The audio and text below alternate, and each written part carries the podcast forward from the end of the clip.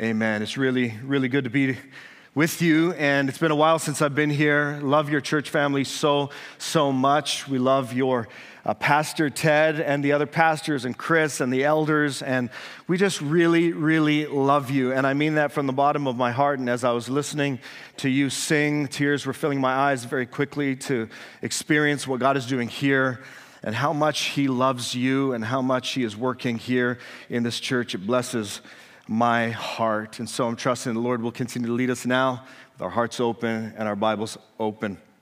Today we have a very familiar passage of Scripture in front of us. It was just read for us, and it's a passage of Scripture that is filled with truth, and it's a passage of Scripture that's filled with truth for troubled hearts. And so I have a question for you this morning right away. Has your heart been troubled lately? Has your heart been burdened lately? Hearing about the things going on in the world, maybe experiencing things in your own personal life, have you had a troubled heart lately? Well, in our text of Scripture today, we're going to be reminded of some powerful possibilities for the Christian life, and particularly for the Christian who perhaps today carries with them a troubled heart. We're going to discover the possibility of an unburdened heart. And maybe you're sitting here today and you think to yourself, that's what I need. I need an unburdened heart. We're going to discover today the possibilities of a heart that can offer all their worries and fears before the Lord and have the Lord take them off of us. I wonder if that sounds good to anyone today.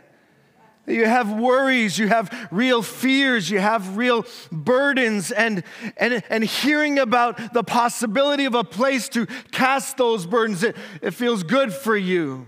I hope it does. We're going to discover today that we do have a firm hope in the midst of a deeply troubled world.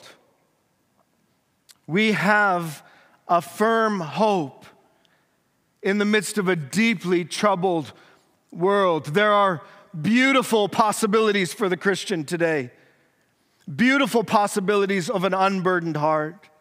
And we see those possibilities coming to us from Philippians 4, verses 6 to 7. I'm going to read the text one more time. I have nothing good to say apart from these words of Scripture, so I'd encourage you to put your eyes on the copy of the Bible again. Philippians chapter 4, starting from verse 6, Paul says, "Do not be anxious about anything, but in everything, by prayer and supplication, with thanksgiving, let your requests be made known to God.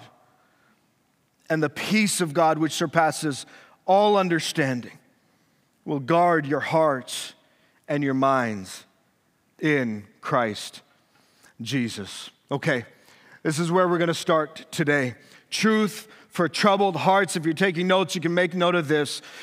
It is possible, point number one is this, to overcome worry. Did you know that? That it is possible to overcome worry. I want you to look at verse 6 in your Bibles. The Apostle Paul says, "Do not be anxious about anything." In other words, he's saying, don't worry about anything.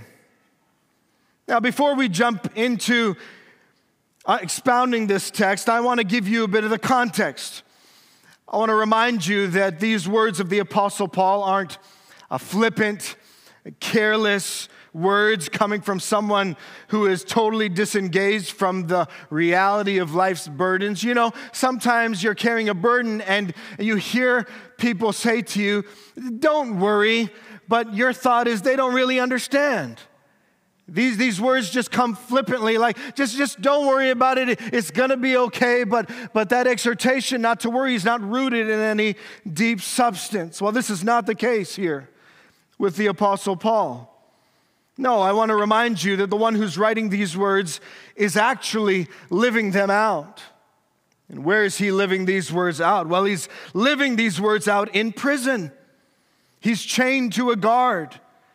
He's in fact preparing for his own execution. Talk about a lot to worry about. Talk about a lot to be anxious about. Now, this is important context because it teaches us that it's actually possible for a Christian to overcome worry. When Paul says, do not be anxious about anything, he himself is experiencing the burden-lifting peace of God in the midst of the most anxiety-inducing circumstances. And so let's stop right here for a moment, because for so many of us, when we hear the words, do not be anxious about anything, some of us truly believe in our hearts that this is impossible. And some of us have been so chronically worried that you feel like that's just the way it is. You don't even realize how worried and how burdened you are, because it's just the way you live. And I live so many days like that, loved ones. Can I just tell you, I woke up this morning with an immense burden on my heart.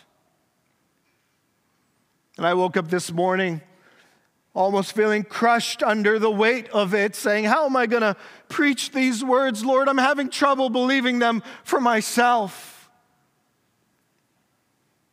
So many of us believe, and I understand, that it's impossible not to worry, because some of you are worried about your health, maybe. Some of you are worried about the economy. Some of you are worried about the political landscape of our country and the world. There's no shortage of issues on the world stage that so many of us are worried about, but here's the reality. So many of us are burdened and worried about 1,000 other things that won't make the news, the things that weigh you down every single day. You're worried about the future of your children, or you're worried about your difficult marriage, or you're worried about whether or not you will get married, or you're worried about your job security, or you're worried about your financial stability. So many of us have so much to worry about, and when we hear the Apostle Paul say, don't worry about anything, some of us feel like that's impossible, because you're carrying so many different burdens. Now, if we're honest with ourselves, many of us would wonder, is it really possible to overcome all this worry? The Apostle Paul says, yes.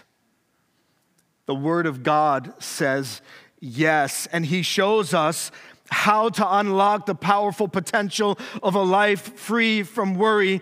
And I want to show you right from our text. And so if you want to learn how to overcome worry in your life, it's right in our text. I want to show you a few things, how to overcome worry in my life. You can jot this down. Point number one, or subpoint number one, is this: by active prayer.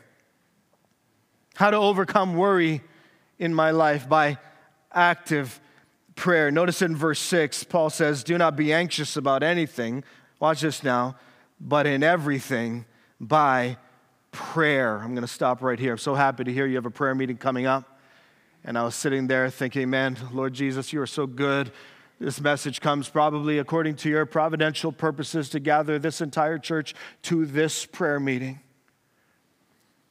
But how do we overcome worry? By active prayer. He says, don't be anxious about anything, but in everything by prayer. Here is what this verse is commanding.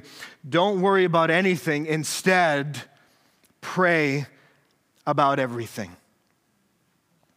Don't worry about anything. Instead, pray about everything. In other words, Paul is saying that there is an alternative to worry. And when understood, the alternative alleviates and replaces worry. What is the alternative? Do you want to know? It's prayer. Prayer is what replaces worry. But not just passive, whenever it comes to my mind kind of prayer. It's an active, intentional, and conscious kind of prayer. It must be active and intentional and conscious because Paul says, in everything by prayer. Don't worry about anything, but pray about everything. And the only way we can actually pray about everything that burdens our hearts is by intentionally and actively identifying the anxieties of life when they arise and casting them onto the Lord through active and intentional prayer. This requires discipline. This requires an intentionality. I'm just telling you, as I woke up this morning and found my heart so burdened and God about my day, I said, Jason, be intentional. Stop thinking so hard and start casting your burdens on the Lord actively, intentionally, consciously. Pray without ceasing, Jason. Don't stop. You need to replace this worry with active prayer. Now, it was written of George Mueller that in the midst of a very hectic, busy, and pressure-filled day, he was asked by someone, I love this so much, he was asked by someone, how do you maintain your composure and your calm and your joy in days like this? And Mueller smiled and said, I rolled 60 things onto God before breakfast this morning. And George Mueller would get up early to pray and read the Word.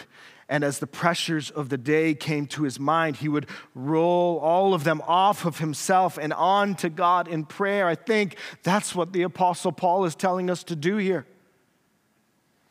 Through active prayer, don't worry about anything, but pray about everything consciously, intentionally, rolling it off of your heart and on to God. The Apostle Peter says, casting all your anxieties on Him, rolling them all onto Him. Why? Because He cares for you. Now, for some of us, this is such familiar truth, isn't it? I've been a Christian since I was 6 years old, but I've learned that the most familiar truths of Scripture are the most profound truths of Scripture for my life. I wonder if there are people in this room who need to replace and alleviate a burdened heart.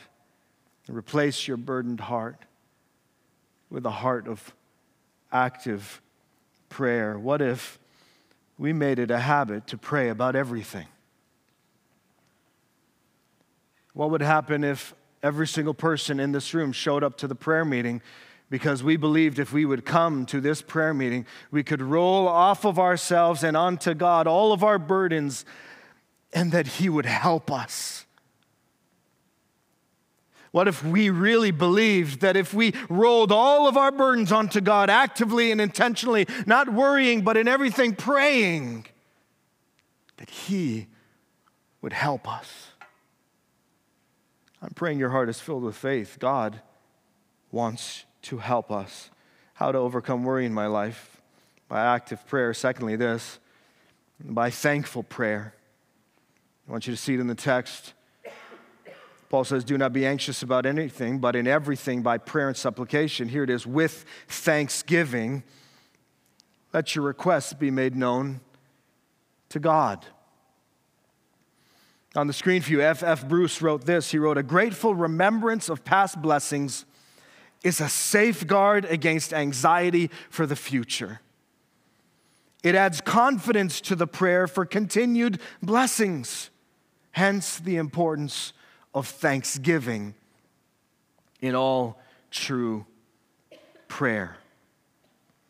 Now, here's how I like to think about this, that a grateful heart, a thankful heart, is actually a humble heart. And a humble heart is the only kind of heart that prays. Conversely, an unthankful heart is a pride-filled heart, and a pride-filled heart is a heart that is self-sufficient, that does not pray. And here's what I realize in my life, that much of the worry that fills my life flows from the prideful assumption that I must carry my own burdens, that I must solve my own problems, that I must control the outcomes of any given situation in my life. That is the attitude of my heart so many days.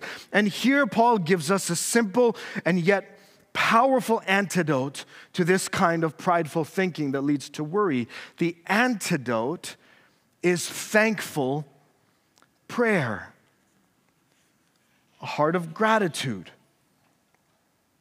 And when you wake up in the morning, when you woke up today, did you thank God because you were breathing?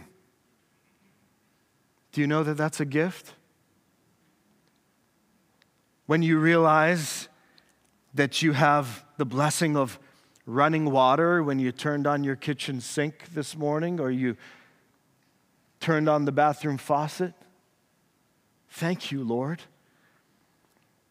When you got in your car or during the week when you walk to the bus stop or when you get on the train or when you recognize that you can walk, that you can drive, that you can get to where you need to go when in the midst of your struggle with unemployment or marital conflict or the loss of a loved one or even cancer, you realize His grace is sufficient for me. He's always been good to me. He's always helped me. He's always been there for me. Even in the hardest times, He's never let me down. Thank you, Jesus. Thank you, Lord. I call that to mind and I give you thanks and a heart that is thankful to the Lord about all His past provisions and all His past blessings is a heart that is fueled with faith for the future, that He has never let me go. Why would He ever leave me now? And oh, amen, you can clap to that.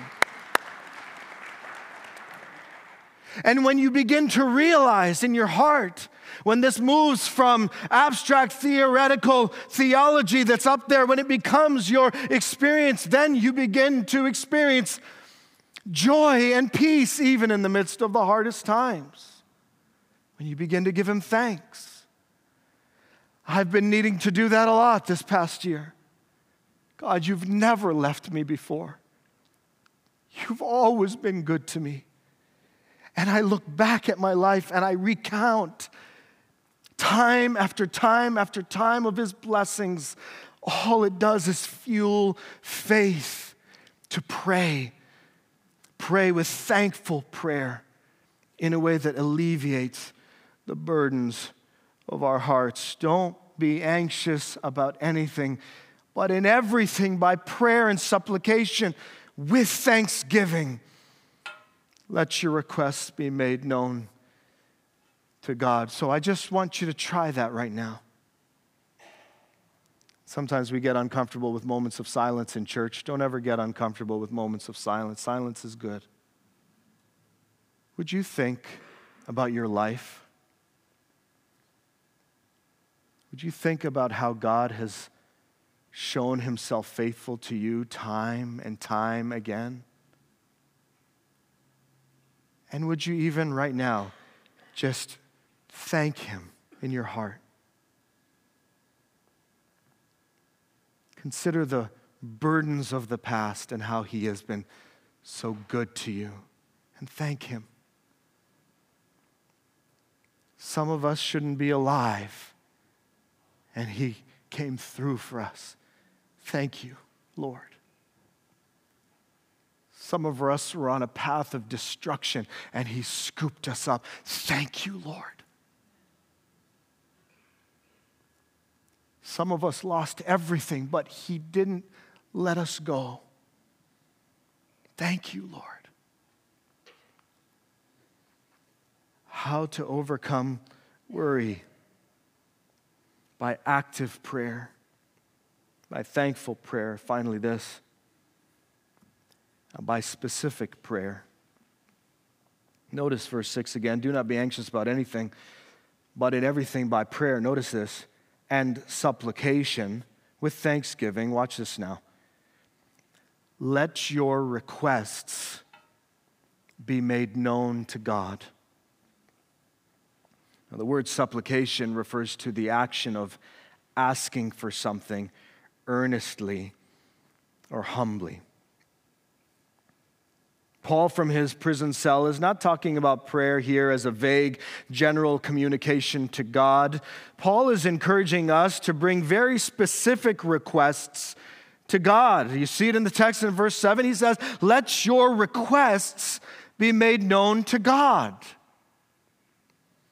Now, it's not because God doesn't know what we need. Matthew 6:8 tells us that he knows our needs before we even utter them.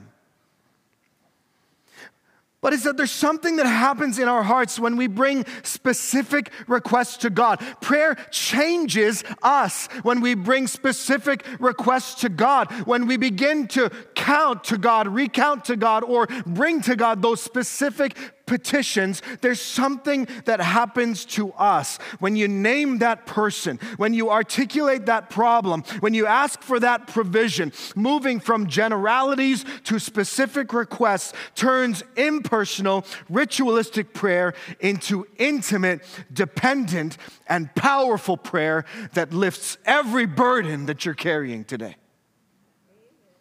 That person that's giving you a problem at work, name them before God. Name them and bring your request for help at the workplace to God. And when you do that, now you know God is working in you. God sees that person. God will use you in their life. God will help you in the workplace. Whatever has caused that financial shortfall in your life, name it. Repent of specific sin where you have contributed to your financial shortfall with some foolish action. Name it, be specific about it, and allow God to take it from you and alleviate that burden. I'm going to help you. God is going to tell you. I'm going to help you. Whatever your provision is, whatever your petition is, whatever your request is, that person that you long to come to a knowledge of Jesus Christ. Maybe some of you have given up. Some of you are so worried, burdened about your children. They haven't put their faith in Jesus yet, and they're growing. You're so burdened. There's no heartache like the heartache of a parent over their children. Is that right? What if God's word is saying to you, be specific. Bring your children's names to God every day and watch Him replace the burden with faith to believe that help is on the way. Specific prayer.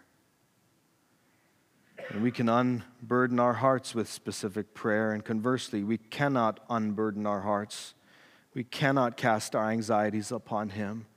We cannot thankfully pray about everything without getting specific. Now, for some people, it helps to have a notepad and a notebook, and you write specific things down. If that helps you, do that. Some of you, it helps you to get on the phone with someone else and asking that person to keep you accountable so that you can bring specific requests and move away from these vague generalities in prayer. Oh, how God desires to carry our burdens, that we can roll them onto Him, that we can cast them onto Him very specifically. And that's my encouragement for you today. This week, as you go into all that's ahead, get specific in prayer. God will help you. All right, truth for troubled hearts. It's possible to overcome worry by active prayer and thankful prayer and specific prayer, and therefore, it's possible then to find peace.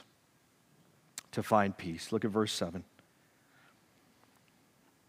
Paul says, "And the peace of God, which surpasses all understanding, will guard your hearts and your minds in Christ Jesus." The peace of God.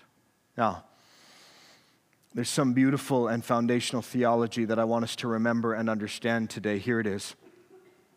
Before we can experience the peace of God, we must first be at peace with God. And part of the problem is that so many in the world are searching for peace that only God can give, and yet so many fail to realize that their problem of enmity with God must first be resolved. on the screen for you. Colossians 1:21 says, and you who once were alienated and hostile in mind, doing evil deeds, he is now reconciled in his body of flesh by his death. Before Jesus Christ, we lived for ourselves, we served ourselves, we loved ourselves, and we remained at enmity with God, alienated and hostile, not at peace with God, therefore unable to experience the peace of God. But it's in our turning away from our sin, it's our trusting Christ for salvation that we are now reconciled to God, no longer enemies, but friends, and we are brought into a relationship of peace. Now, let me just stop right here. That's an important thing I need to tell you, because if there's even one person here today that remains at enmity with God because you have not yet come to Jesus Christ, if you have not yet put your faith and trust in Jesus Christ for the forgiveness of your sins, if you've not yet turned from your sins with repentance and put your trust in him to save you, then today is a day for that, because there's no peace of God without experiencing peace with God. And all the work was done on the cross. All you have to do is trust and believe and turn from your sins. You can't know the peace of God until you have peace with God. Maybe that's your first step, coming to Jesus in faith and repentance, recognizing there's no peace that this world can give you apart from him, casting down the idols of self and self-indulgence and trusting in the finished work of Jesus for salvation. If you need help with that, don't leave this place today without finding peace with God. All right, I want you to notice the text again in verse 7. It says, and the peace of God, which surpasses all understanding, will guard your hearts and your minds in Christ Jesus. A few things to note. If you're a child of God, if you've turned from your sin and trusted Christ, then there is a peace available to you that defies logic. It doesn't make sense. The Apostle Paul himself is living it out. Does prison take away his peace? It absolutely should, but it doesn't. The peace of God surpasses all understanding. Does a looming execution take away the great apostle's peace? It really should, but it doesn't, because the peace of God surpasses all understanding. Does loneliness in his prison cell take away his peace? It should, but it doesn't. The peace of God surpasses all understanding, and that peace of God is available to you and me in the midst of our troubling and perplexing circumstances, the ones that we face today. Do you believe that? Are you embracing this call not to be worried about anything, but instead to take everything to God in prayer so that the peace of God could fill your heart? It's available. But not only is this peace available to us, Paul says that this peace is essential to guard and to protect us. I'm getting ready to close. I want you to notice it in the second part of verse 7. Paul says, and the peace of God, which surpasses all understanding, defies all logic, watch this now, will guard your hearts and your minds in Christ Jesus. What is Paul saying? Well, Paul is saying this, that there are very real and debilitating worries in life, and they work to consume our hearts, and they work to disrupt our peace, and this is what our hearts need guarding from. Our hearts need a bodyguard. The peace of God needs to be the bodyguard of our hearts and minds. It comes through prayer. And this peace will be available to all through active prayer and specific prayer. And so the worry and the fear and the despair that may flood your heart today, Paul says, don't be worried anymore. Instead, pray about it all and the peace of God, which surpasses all understanding, will protect you in every circumstance. And if you've been a Christian for a while and you face some hard things in your life, you understand just how much your heart needs to be protected from so much of what seeks to invade and disrupt what's going on in there. And maybe you're here today and you are filled with anxiety and worry. It's invaded your heart. The peace of God seeks to guard you, to protect you. The question is, will we be a people of prayer? I love to talk about prayer because in many ways it's the most simple thing we can do, but in other ways it's the hardest thing we can do. Because the devil is so afraid of a praying people that he works so hard to make sure that God's people are distracted from prayer, doing everything they can do except pray, and then find their hearts so disrupted and in so much disarray. I love to talk about prayer. I love to encourage you with prayer today because I believe in the power of it.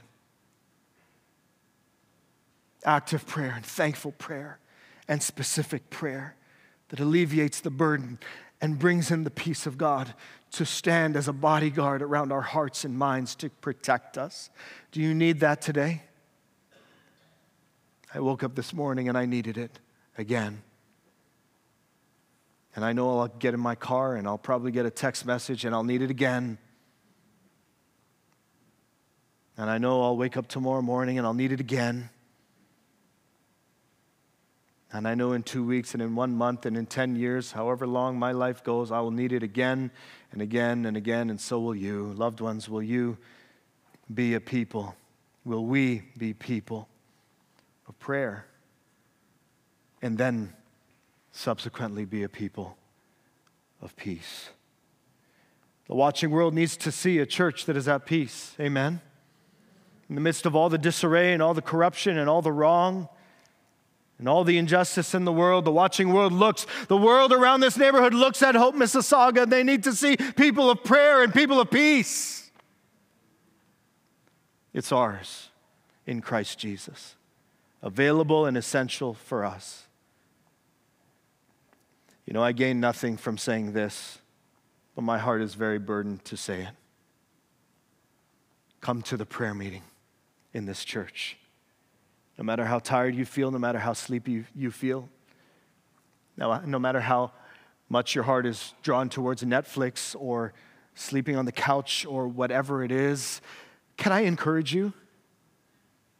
Come to the prayer meeting.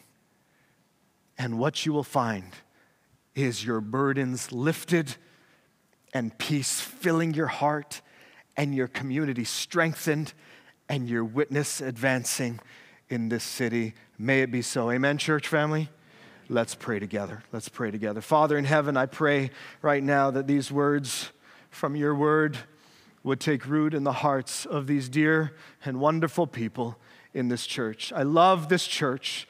I love the strength of faith in this church. I love the love for the word in this church. I love even the leaning in and the desiring for more of you in this church. I love the leaders of this church.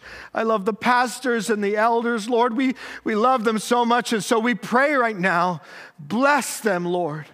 Bless them with a culture of prayer. Bless them with the peace of God. Bless them, Lord, to see all their burdens as they offer them to you replaced with prayer and with peace, increasingly so in these days. And I pray if there's a few of us in here still believing, it's not possible to live a burden-free life. I pray you would challenge us, work by your Spirit, keep our eyes on the book. Do not be anxious about anything, loved ones, but instead pray about everything. Call upon the name of the Lord. Call to me and I will answer you and show you great and unsearchable things you have not known. May that be the testimony of this church, I pray. in Jesus' name. And if you agree, you can say amen. Amen. Amen.